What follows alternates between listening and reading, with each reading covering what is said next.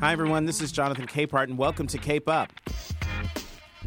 Today, August 28th, is primary day in Florida, and if all goes according to his plan, Tallahassee Mayor Andrew Gillum would become the state's Democratic nominee for governor, the first African American to do so. Gillum was a guest on Cape Up in June, and he sounded an awful lot like Stacey Abrams, now the Democratic nominee for governor of Georgia. Will Gillum have the same success? To get you reacquainted with him, this episode is a rerun of that June conversation with the man who could make history. Mayor Gillum, thank you very much for being on the podcast. Thank you, brother. I appreciate the opportunity, Jonathan. So, you are the mayor of Tallahassee, Florida. Yeah. And are you term limited? I am not. No, I've been on the council for 12 years. Uh, I'm uh, now youngest, in my 15th. You're Yeah. the youngest person ever Yeah, elected. elected, Yeah. to the council. And At now you're- 23. and you're now, you said, in your 15th year. I'm in my 15th year, correct. and you're not term limited as mayor. not term limited. My term expires in November, but I could run again, but I will not be running again, obviously. Why would you give up Yeah. the security of being mayor of the capital of Florida to run to be the governor of Florida? Yeah, I mean the truth is is one I have thoroughly enjoyed my time in public service at the local level and is still enjoying it. The truth is though, you come to a point where the changes that you're trying to make at a local level are being impacted by what's happening above you. In our case, right, we're trying to get a handle on poverty, on affordable housing, on a changed economy. I'm proud to be the mayor of what is the fastest growing economy in the state of Florida per capita. But the truth is is that 46% of the people in the state of Florida can't make ends meet and they say they can't make ends meet at the end of the month based off of the economy that we have in our state. Similarly, the criminal justice system an unforgiving cycle where we're not allowing people to get their rights restored automatically where by and large, many of these individuals are getting out of incarceration, returning to our communities, and there are very, very few economic opportunities for them. I mean, I had a brother who had a record, got out, applied for job, applied for job, applied for a job, and got no, no, no. Such to the point that he had to start his own business. He started by power washing sidewalks that turned into power washing houses, which then turned into power washing buildings and retrofitting semi trucks. And now he runs a, a, successful business and hires a bunch of former felons to do the work with him. You know, as you're saying that story about your brother, there would be people, Republicans, Sure. conservatives, bootstrap Republicans, who would say, see, aha, that's the way it's supposed to work. Well, the truth is, if you were to seriously ask my brother wanted, whether he wanted to be an entrepreneur, he'd say no. He said he got into it because he needed to provide a meal for his daughter, uh, housing, clothing for his family. And so it was born out of necessity. Now, in his case, it worked, right? But how many cases are out there where it didn't work?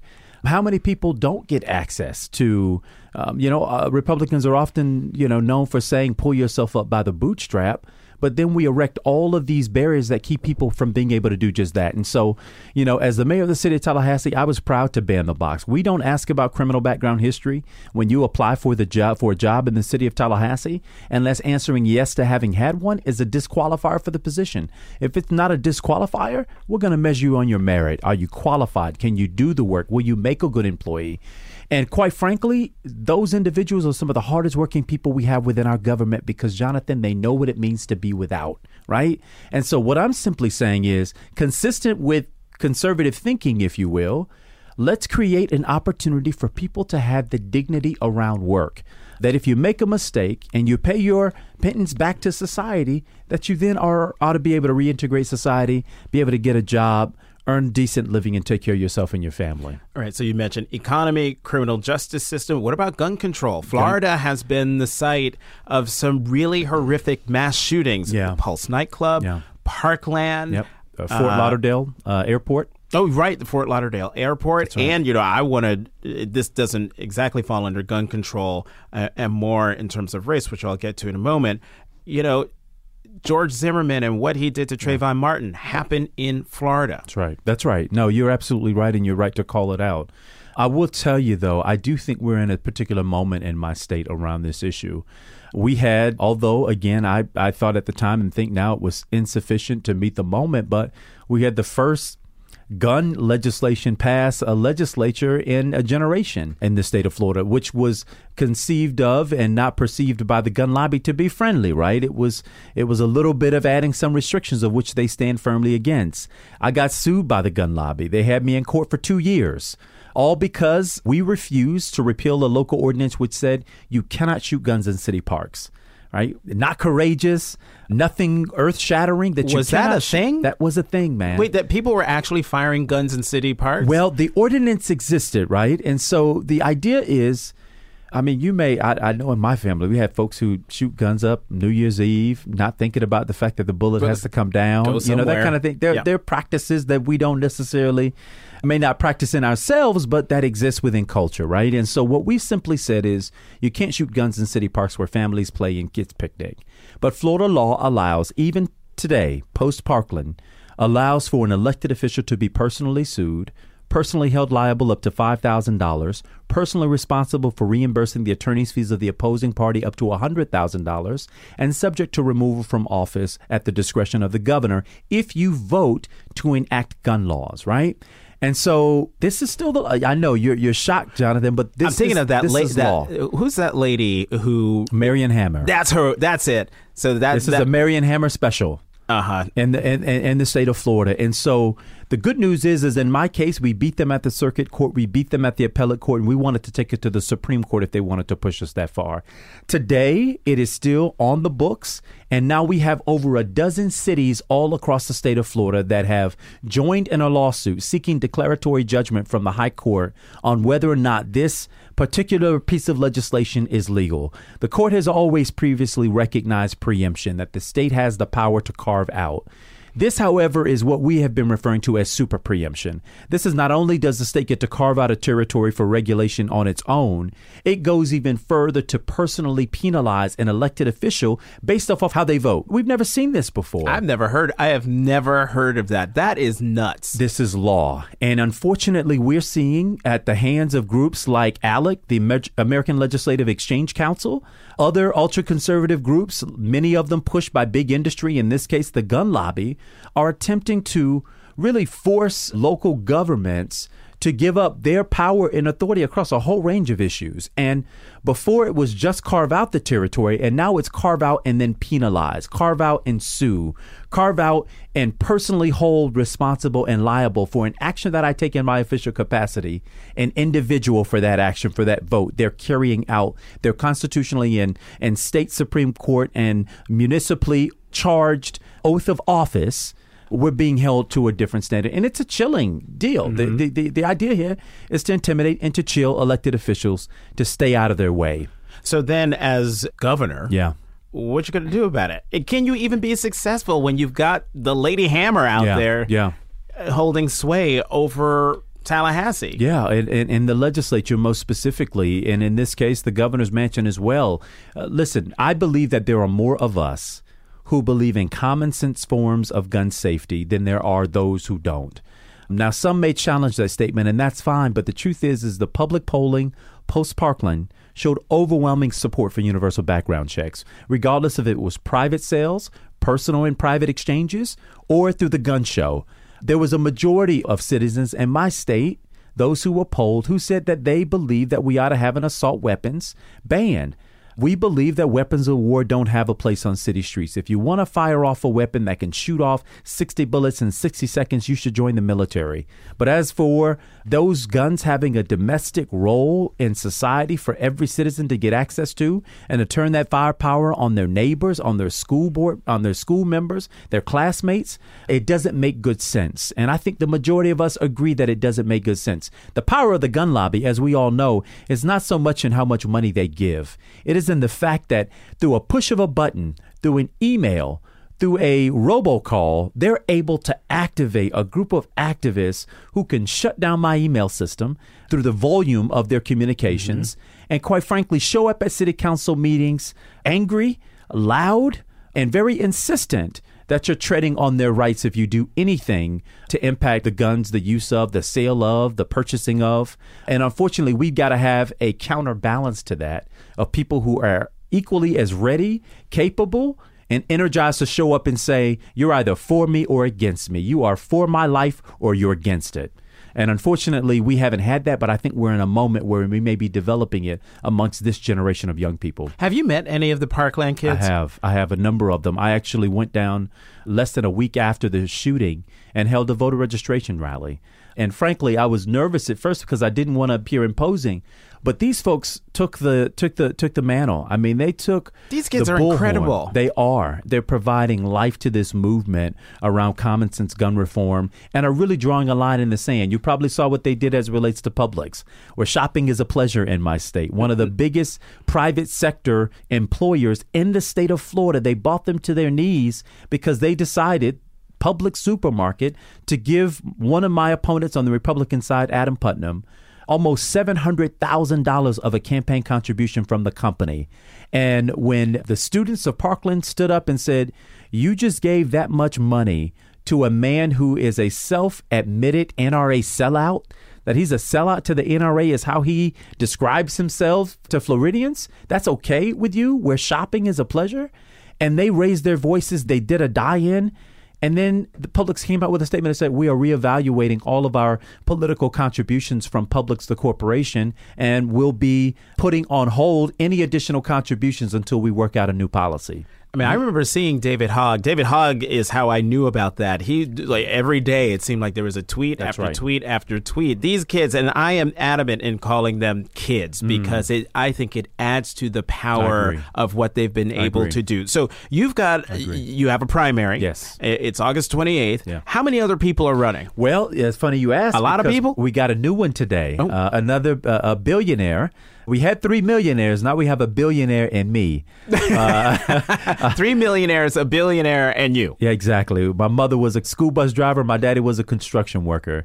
I am one of seven kids, number five of seven, and the first of my siblings to graduate from high hmm. school and the first to graduate from college. And I simply don't buy this belief that in Florida you have to be a millionaire in order to run to serve the people of our state.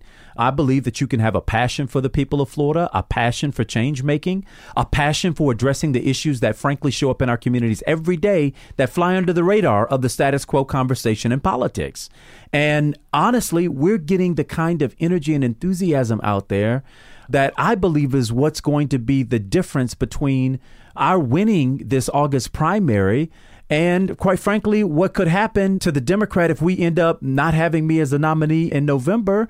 That kind of energy and enthusiasm won't just show up for anybody. Okay, this is going to sound more aggressive than it is. Please. So, what makes you so special? Well, I don't. Let me tell you this. I do think it matters my lived experience in the state of Florida. Rick Scott showed us that you could buy your way into the governor's mansion in a very literal sense. Showed up at the very end, spent 70 plus million of his own dollars, and bought the Republican nomination and indeed the governor's office. Now, the Democrats have lost the race for governor in the state of Florida the last two cycles by less than one point fewer than 70,000 votes in a state of over 20 million people, a state where Democrats outnumber Republicans by over 300,000, and more independents in Florida identify with the Democratic Party than they do the Republican Party. So, why is it for 20 years have we been losing? So why It's- is that? My opinion as to why we've been losing is that we keep running these races as if we are running Republican light on the belief that if we are just good enough, just nice enough, just acceptable enough, if we don't say loud enough what it is that we believe in, that maybe they'll like us and when they go into the ballot box, they'll choose us. And what Republican voters have shown us is that when they have the choice between the real thing and the fake one, they go with the real one every time. They could like us, they could love us. They're not giving their vote to us because we don't line up with their belief system all the way, right? When they've got a candidate that they can go with who 100% believes what they believe, right? And then our voters, the very ones that we need in order to win, we're not providing them a motivation or a stimulation to get out there and vote for us. Why? Because they're not sure that we're for them, right? And so I have not capitulated on what I believe in this race. I've run full on into what I stand for, and I believe there are a majority of voters in our party who will agree with that. In fact, I believe if we make it to the November election, that we will have a majority of citizens, voter eligible citizens, who quite frankly don't want a candidate who's running against Trump They already know that he's uniquely unqualified for the job that he holds, that he is a danger to himself and to the country, but we will litigate that again in 2020. As for now, those voters want to know what are we going to do to make the economy better for them. They want to know what are we going to do about the high stakes testing and our public education system, which doesn't tell us what our kids know, but how well they take a test and how are we going to make sure that their kids get an opportunity to learn so that when they graduate, if they're on a track to college, that they're prepared and skilled, or if they're on their way to just graduating high school, that they've got a skill that they can monetize, go to work, get a job, and earn a decent wage where they can take care of themselves and their families. We got to give our voters a reason to go out and vote for something and not just against. And I'm afraid that we're trying to line up to be the anti Trump party, and I'm anti Trump as much as anybody else. I'm just not trying to believe that that's how we're going to win this race for governor. We're going to win by giving voters a reason to vote for us and not just against somebody else. Well, I mean, there's not being the anti Trump party, but I mean, there are some folks within the Democratic Party who think, well, we should try harder. We yeah. mean Democrats should try harder to reach those Trump voters. Like we've lost them. The Democratic Party has lost those voters. We should do everything we can to bring them back. And if we do that, we, meaning Democrats, will win. Yeah. Well, what, what do you think about that? there were six million fewer Democratic votes and six million votes in the 2016 election than were in the 2012 election. That means to me that the country has not lost its mind, right? They didn't have a candidate that they felt motivated enough to get out there and vote for. We would draw the wrong lesson if what we think we need to do is go out there and track a voter who is a diminishing part of the population and an increasingly resistant part of the population to the Democratic message, especially when we've got such a rich opportunity to talk to voters who want to be with us, but they're not sure if we're with them. They want to believe that we've got a message and a plan of action to make their lives better, but they're not hearing us talk about it, right? And to the extent that they are hearing us talk about it, they don't believe the messenger.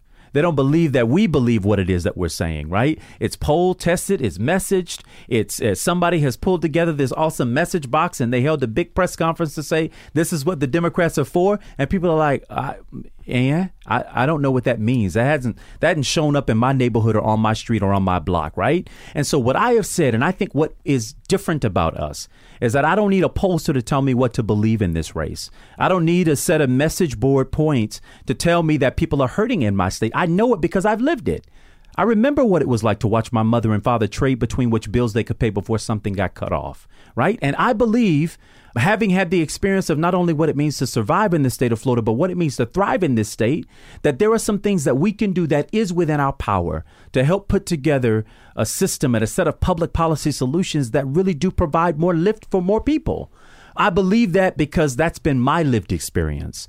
And I think that that is what is going to make way for us to not only break through this primary election, but is what's going to pierce the hearts, the minds, the imagination, the hope, the inspiration, and aspiration of voters all across our state who may or may not be Democrats. And I'm certainly not pinning that on our ability to go after a Trump voter who may not like me and may not be willing to embrace me, but I'm still going to speak the truth. And if they if they're willing to be a person of goodwill, and hear that and find themselves in what we're saying, I believe they'll choose me as well. That being said, I'm not going to capitulate and shrink from who I am and what I believe in in this race. You know who you sound like? I don't. Stacey Abrams. Oh Lord! Well, that's you sound. my, that's I my and and I say that because I interviewed Stacey Abrams in September of last year, September of 2017. I moderated a panel for the CBC at their annual oh, yeah. convention, and she was on the panel. Someone on Twitter sent me a message saying, "Do you know about her? You need to you pay attention to her. She wow. could be the first black female governor of Georgia." And so, lo and behold, like a few days later, there I am on a panel wow. with her, and I'm watching her and I'm listening to her, and immediately I said.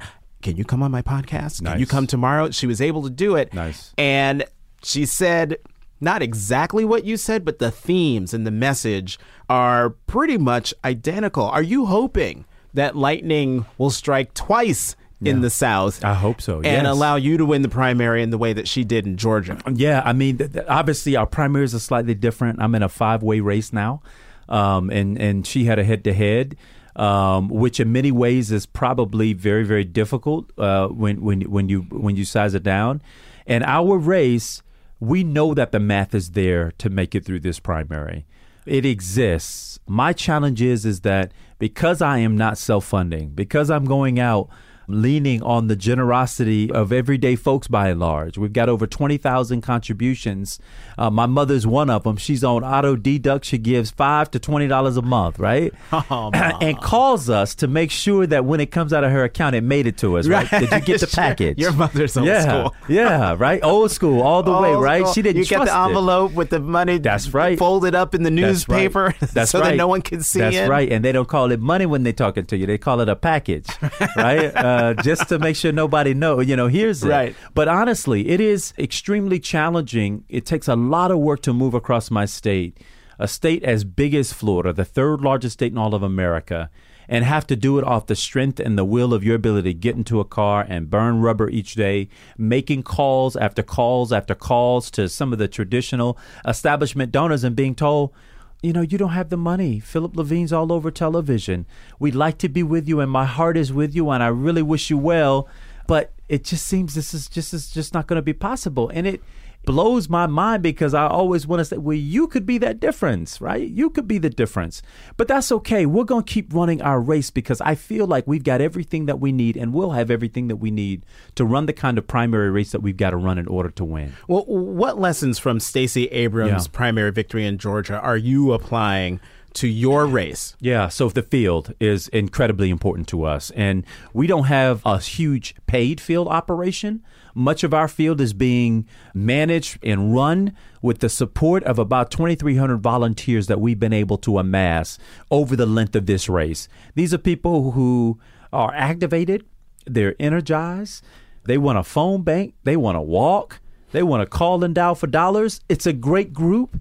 Obviously, there's a difference between paid canvassing and volunteer canvassing, but I trust our volunteer effort uh, more than I do anything. These are people who got to us and got convicted by our message and what we're trying to do, and they're putting everything into it. Jonathan, I was at an event just this past weekend down in Miami put together by some of our volunteers, and I showed up.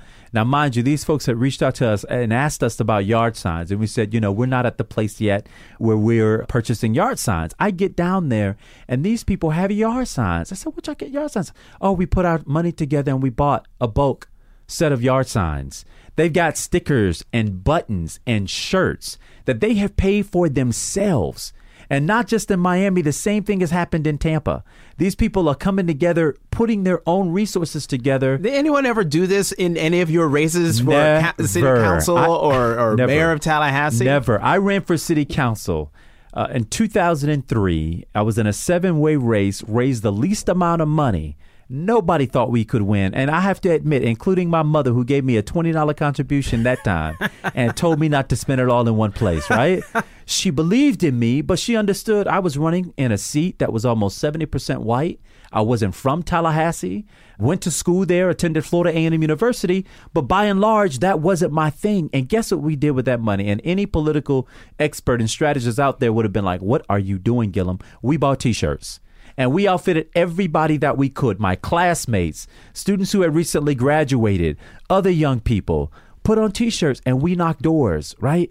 It was the best decision I ever could have made. We couldn't afford to go on television. We couldn't afford all the billboards. We couldn't afford all of that, but we had walking billboards. People who were passionate, they knew me, and they were willing to get out on the streets and help us win. And we won that race, making me the youngest person in the city of Tallahassee's history to serve on the Tallahassee City Commission. So not only were you African American, but running in a in a city you'd never lived in before, that's seventy percent white. Yeah. And you're young, 23. I might have mentioned that Yeah. twice. It shows you how old I am in my memory. How did you bridge that divide? How did you get white voters to entrust their vote with you? Well, I tell you, and, and they've done it repeatedly in our area. The truth is, is I really think it's kind of simple. I think we overcomplicate politics sometimes in, in, in this way. Our voters, our folks got to know me. I went to them and I asked them for the only thing my mother and father ever told me to ask for in life, and that was a chance. And I asked those voters if they give me the chance, I promise to get up every day committed to trying to make our community better. I had some specifics around some things I tried to do. And I think that we've lived up to that. Today, we are again the fastest growing economy. Our crime rate is the lowest it's been in five years in my community. And we didn't do that by simply arresting people and throwing away the key. Yes, if you broke the law, there were penalties for that. But we also did things like civil citations, adult and youth civil citations. We hired new police officers to do more community policing we I was proud to help initiate this program called Community Connections, which is a restorative justice model where instead of our first time nonviolent offenders going before a judge and a court of law and being told that they have committed some crime against the inanimate state of Florida, who they've never met, never shaken her hand, don't know what she smells like, they go before community justice panels. Miss Jackson, Miss Jefferson, the victim, the victim's family, and they get to hear how their actions impacted us, the community. Now, the recidivism rate in our state is measured at six months after adjudication. This class of characters, six months, 40% of them, state average, have gone on to recidivate. And our program, six months after they've completed it, 90 plus percent of them have not gone on to recidivate, right? And it's not because we're brilliant, it's because it works. It's more complicated, it's smart justice, it requires a little bit more effort, but it works. I'd like to see that kind of work scaled up all across the state. I got to ask you, you were elected, you said 2003. Two, oh, wow, that's 15 years ago. Yes, man. Uh, so 2003. Was Jeb Bush governor? Jeb Bush was governor. Okay, so Jeb Bush was the Republican governor of Florida. Yeah. 15 years ago. Yeah. 2018, the president of the Uni- United States is Donald Trump. Yeah. Just from your constituents, how has the Republican Party changed? Because I know you, you there are a lot of mm-hmm. Republicans around of where you are. How have they changed from the Republican Party of Yeah. Bush Yeah. to the Republican Party of Donald Trump? Have they become increasingly unreachable? Yeah. Or are they keeping their politics local in that we know you, we like you, we're voting for you, you're not one of them, but we're sticking with him in terms of president? Yeah. So, first of all, locally, Tallahassee is a blue dot in a sea of red. We're considered the smartest city in the state of Florida. One of every two people has at least a bachelor's degree. We're the state's capital, and we've got Florida State University and Florida A&M University that also helps to anchor it. That being said, we are still in the South, and we know that, and I get pretty constant reminders about that. I'm going to ask you about that in a moment. Go on. Well, I, I'll tread lightly, but let me just say this: this party, and I'd like to think that Trump is part of the last stand of character who believes that I want my country back. I want it the way that it once was. His idea of make America great again, in my opinion, is a red herring for much more, I think, insidious, probably byline that isn't overtly stated, but I think is inherent in what he's suggesting.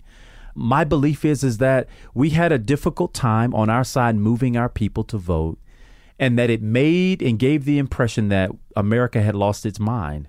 I don't believe that we've lost our mind. I do think that we lost a little bit of inspiration. I do believe that there were people who were just sick and tired of being told that the change was going to come and it never came for them.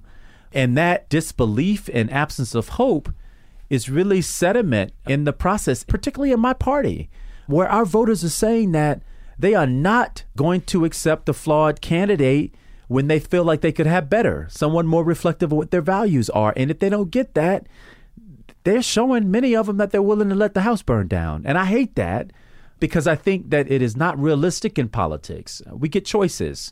And our absence, our unwillingness to vote on those choices is a de facto gift to the other side that if you're not willing to come out, I was told this line a long time ago when I first entered politics don't let the perfect be the enemy of the good. And I know that feels like a cop out for a lot of people that why can't I have it my way, all the way?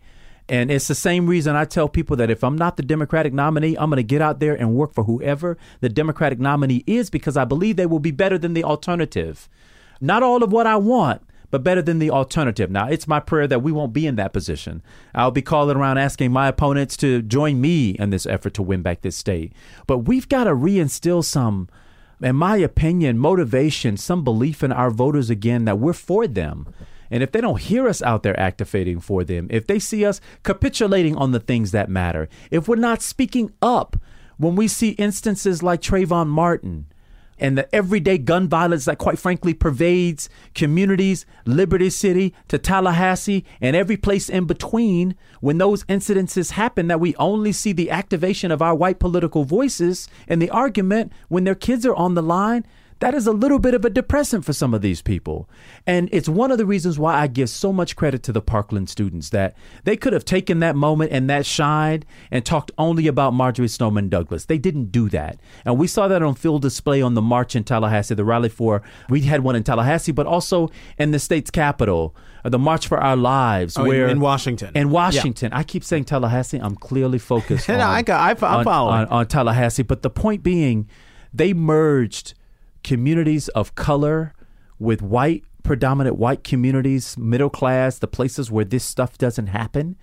And they bought it together and they said, We're in this fight together that we've got to do something about the ubiquitous access to guns that's snuffing out all of our lives, right? That is causing us all to feel under threat. And I just think that may be the moment, Jonathan, that hopefully helps us to see some real transformation happen on this argument, on this conversation. I'm going to bring you back to something you said um, earlier when I was asking you about Trump voters and the Republican Party and its change from you know the Republican Party of the Bushes to the Republican Party of Donald Trump. You said, you know, well, we're in the South, yeah. and you get daily reminders that sure. you are in the South. What kind of daily reminders?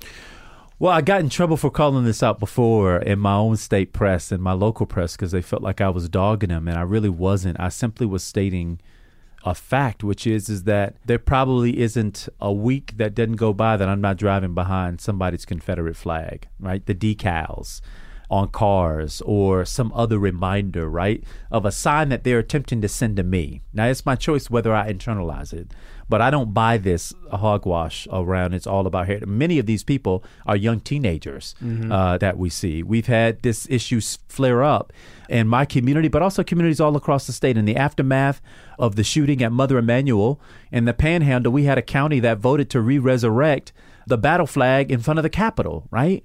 in front of the courthouse in that in that community, not the state capitol. But this is a real issue, and my only point in speaking up around these Confederate monuments and around these symbols that do inflict hurt and pain on a whole section of people is that we are in a moment where we have something to do something about it where our kids, my kids, my three kids won't have to fight this same battle and if we're in a position now to wage it and hopefully make it a little bit better for what comes next, then I think we got we we've got to lean into that, uh, and I'm not afraid to lean into that. I, I recognize that my part of the state isn't the rest of Florida. Florida could very easily be four different states. Uh, right. Somebody might make an argument for even more. But I definitely know that there are different elements that exist in our state. In this Democratic primary, uh, the bottom three counties will represent 50% of the primary electorate. Mm. Miami Dade, Broward, and Palm Beach, 50% of the votes cast in Florida's 67 counties resides within three counties in the state. We've got to become more familiar with the various parts of our state and the fact that there's a whole section of people in my state who feel unreflected, unheard, unrepresented, and the things that they care about unrepresented. And so part of my run in this race is to say, we see you and we hear you. And those people aren't just in the bottom three counties. They exist also in the northern panhandle of the state of Florida, a region of the state that we may never win. But running for governor of the state of Florida is not the electoral college right? We got to lose less in those places. right. And so you go to those places yes. where there are probably more Confederate battle flag decals. Sure. I asked this of Lieutenant Governor Justin Fairfax ah. of Virginia. I'm going to ask you this too. Anyone hurl the N bomb at you? Not directly to my face. That might be a situation. I'm playful about that. But the truth is, is that it's it, it's happened. I, if it has, I've hopefully not heard it. And my guess is, is that there may be people who think it and may never say it that doesn't stop us from going. I mean, we've been to red parts of our state. I went to the Villages to campaign, which is the most conservative voting precinct in the country. Every presidential nominee for president goes through there and they do a golf cart parade for those folks.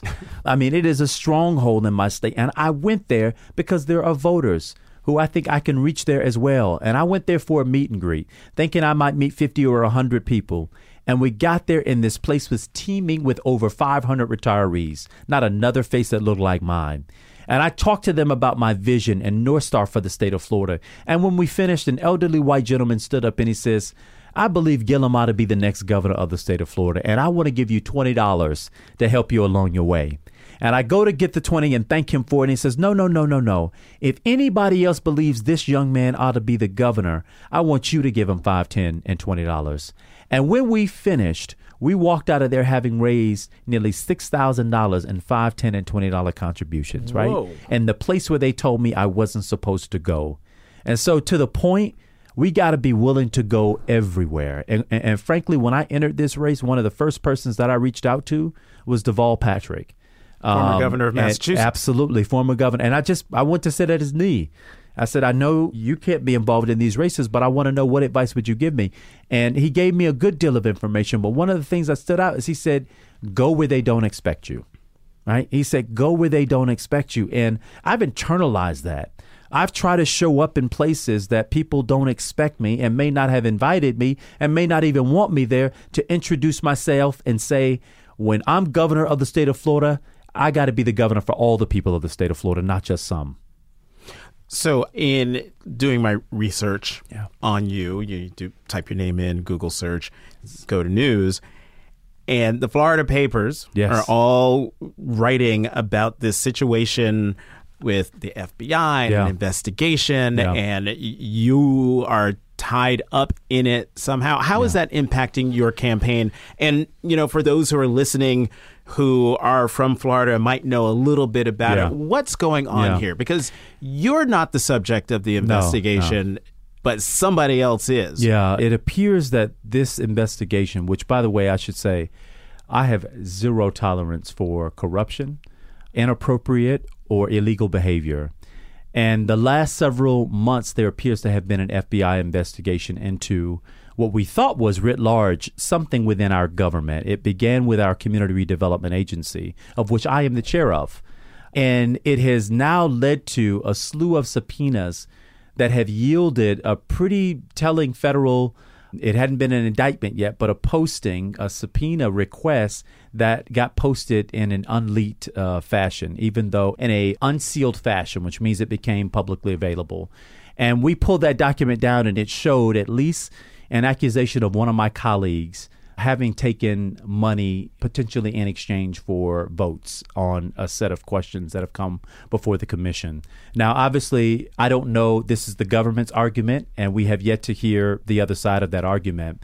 So he he is entitled to that. But what we have said is is that while I know every one of the players, I met the FBI agents. They were in my community for a year. I had no reason to be concerned, even if they were FBI agents. The most concerning part is that there was a reason they were there and they thought that they could potentially sniff out a situation where people were making, I think, inappropriate or maybe illegal decisions.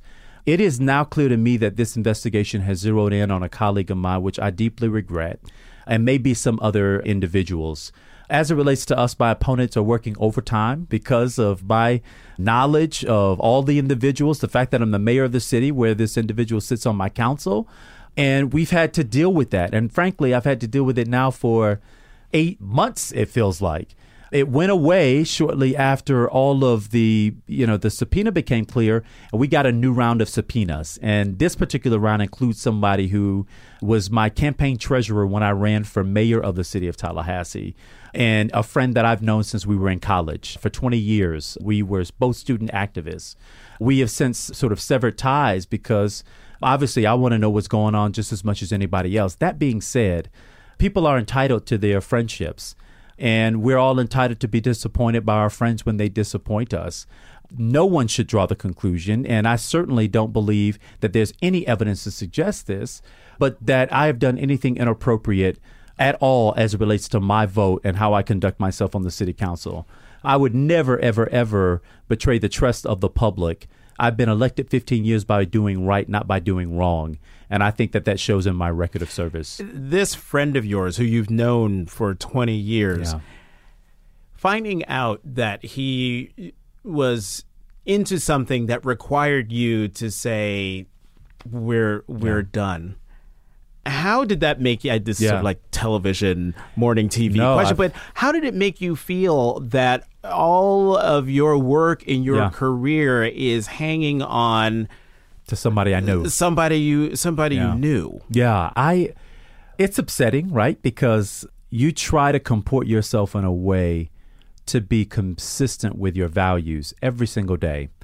You show up, you work hard, you stand by your word, you you do your job, right? And as I said, I haven't worked this long for my community to turn around and do something stupid, something that compromises not only myself, but my family and my role.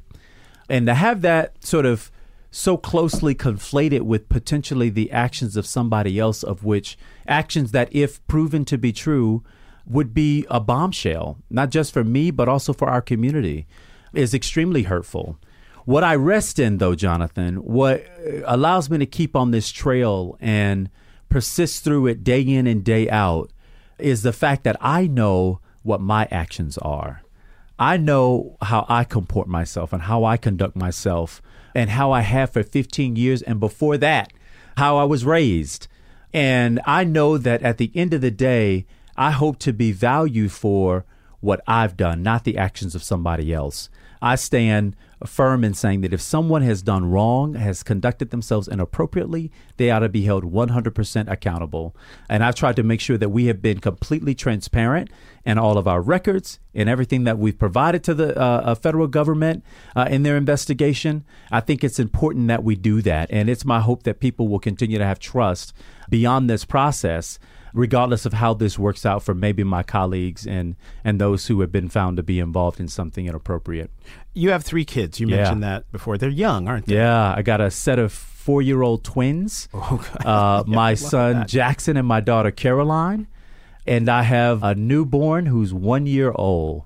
Oh, yeah, yeah. Happy birthday! So they're really young. Yeah, they're young when they are in school, yeah. assuming that they still teach civics by by then, and they learn about this period, about yeah. your run, yeah.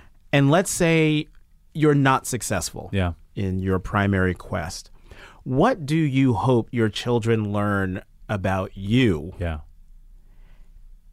from this period? Yeah.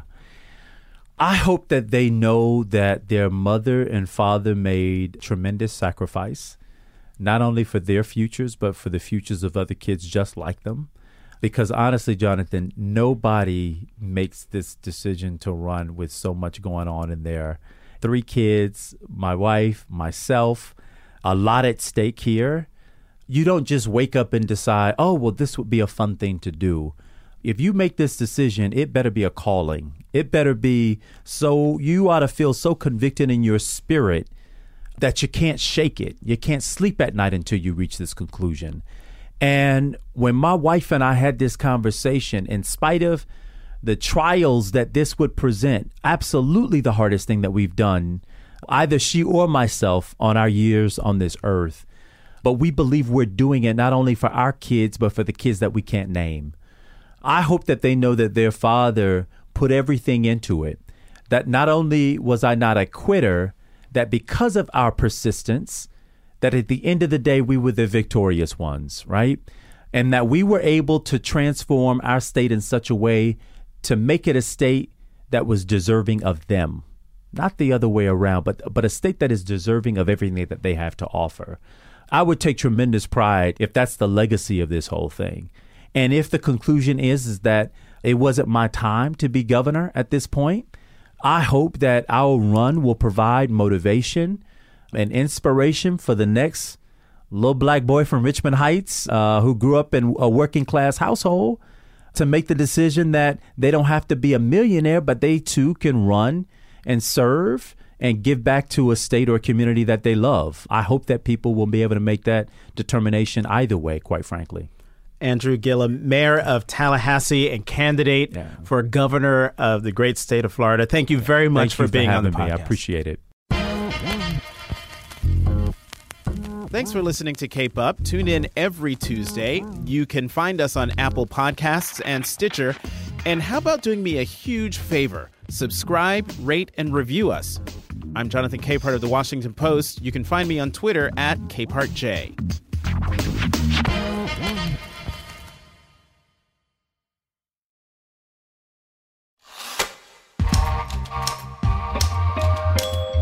If you like Cape Up with Jonathan Capehart, you should check out some of our other great podcasts, like Can He Do That?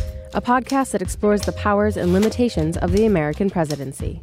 Or try The Daily 202's Big Idea, a show that brings you daily analysis from political correspondent James Hohmann. You can find these shows anywhere you listen to podcasts and learn more online at washingtonpost.com slash podcasts. The Washington Washington Washington Post.